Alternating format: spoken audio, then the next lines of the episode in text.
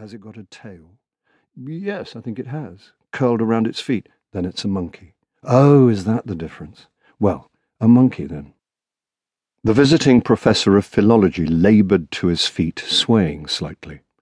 Good night, gentlemen, he said. A highly enjoyable evening. I am most grateful. If someone could be kind enough.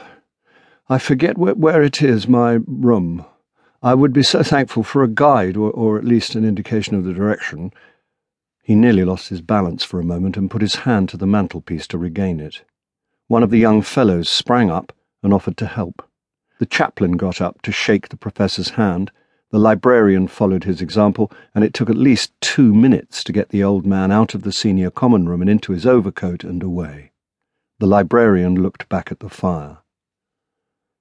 Is it worth another log, do you think? he said, though he plainly thought it would be an intolerable expense.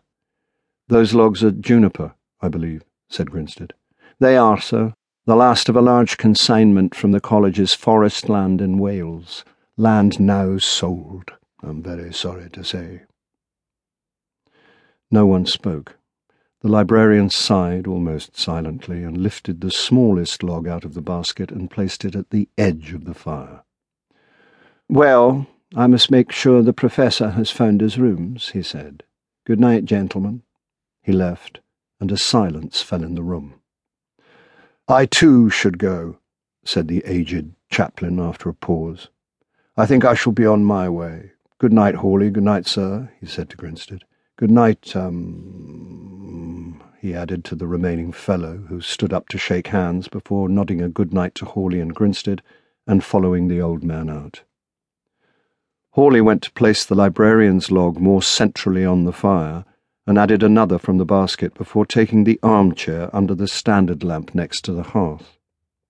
Come over this way, he said. Damned cold away from the fire.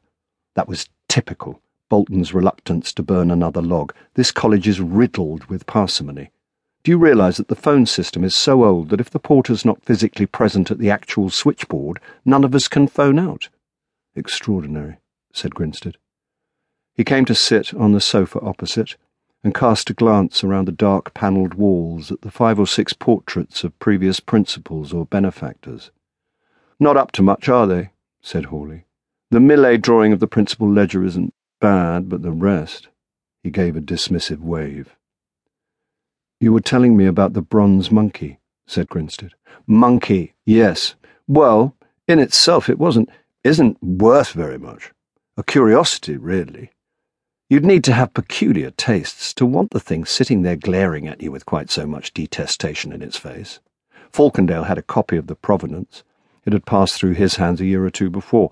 It certainly seemed immaculate. Modelled by Duparc, cast by Barbedienne, bought by the Duc de Sèvres, then passed fairly rapidly through a number of hands, exhibited as part of a show of Parisian bronzes in London, acquired by the Maeterlinck Gallery, and so on, all perfectly present and correct.